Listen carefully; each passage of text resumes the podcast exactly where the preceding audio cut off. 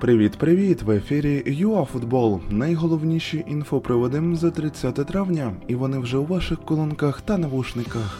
Що захисник Динамо у Челсі, інтрига у першій лізі та боротьба у другій. Починаємо.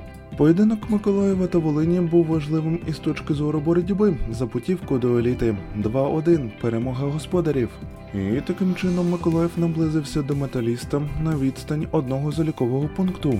Також зазначимо, що агробізнес має шанс на промоушен, а от Волинь вже відпала.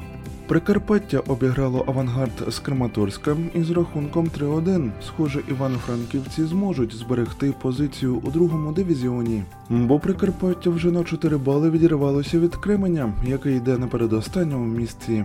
А от інтрига у третьому дивізіоні досягла апогею. За два тури до фінішу треті дунаївці оформили паритет із Ужгородом 0-0. Щоб повернути лідерство, закарпатцям вистачило одного залікового пункту. У них порівно балів із Поділлям, а дунаївці відстають на три очки. Але дві путівки для трьох клубів це буде замало.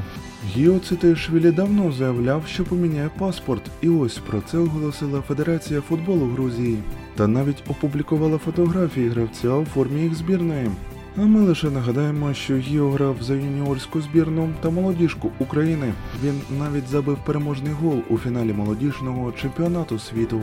Повідомляється, що Шахтар хоче купити захисника Галатасараю Маркао. Мовляв, гравця бажає бачити у команді особисто Дедзербі. І нібито, нібито Челсі, переможець Ліги Чемпіонів, цікавиться Ілею Забарним та навіть домовляється із Динамо за допомогою Андрія Шевченка. Но это не точно. На цьому ми і закінчуємо наш короткий огляд за 30 травня. До нових зустрічей у ефірі ЮАФутболу.